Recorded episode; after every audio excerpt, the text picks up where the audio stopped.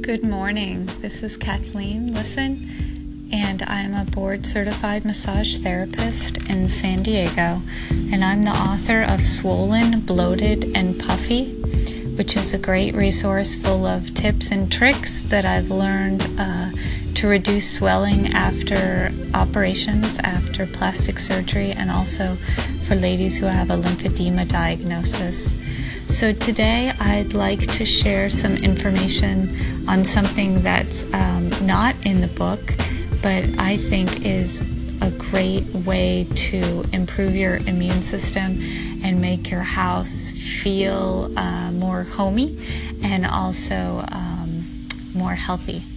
And that is the idea that if you pick certain indoor plants, um, the plants themselves help filter the air and take some of the toxins out of the air that are in our homes or maybe in and around the area of our home. So I'll give you the list of uh, plants, and then if you want more information, definitely Google this. There's a bunch of articles online, and you can see a more extensive list. And it's really interesting. Um, when I first met my husband, the man who's now my husband, I went in and he had all these really interesting plants that I'd never really seen in, you know, like a regular nursery up front.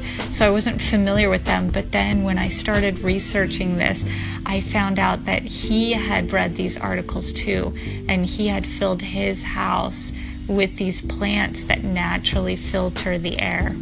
So I'm glad I married him. Smart decision on my part, right? Um, so the first one is the peace lily, um, and they recommend that you plant it in, or, or, place it in the hallway, and that uh, it can reduce toxins like benzene, ammonia, acetone, and ethyl. Also, um, aloe vera and mother in law's tongue plant. This was my husband had the mother in law's tongue plant. I was like, this is such an interesting plant. Like, why did you choose it? Um, that plant is good for uh, placing in the bedroom because they emit uh, levels of oxygen. Um, Gerbera daisies, um, these are so beautiful. And also, the plants um, remove formaldehyde and benzene from the air, which can be in common household detergents. So, I'm to try to pl- uh, place these plants like by my clothes or by the laundry area. And then devil's ivy. This is a beautiful plant. This is this plant would look good in the office and uh, my husband had it in the living room and it actually grew quite long so you have to um, trim it back or else uh, you can make a really long ivy plant. Um, it can be placed in low light and cool temperatures and it removes ozone which is found in car exhaust fumes.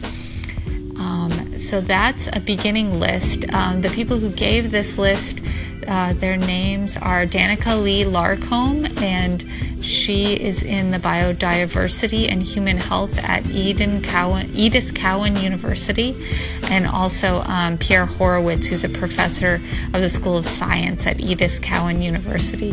Um, they were the authors of, of an article in a blog called The Conversation on this, and I will have the link to this blog at the end of the week at my blog. Um, so definitely look into getting uh, specific plants and choose your plants wisely and have plants in every room in your home if you can so they can filter the air and uh, it makes the place look nicer and hopefully it makes you feel healthier too. Thank you and have a great day.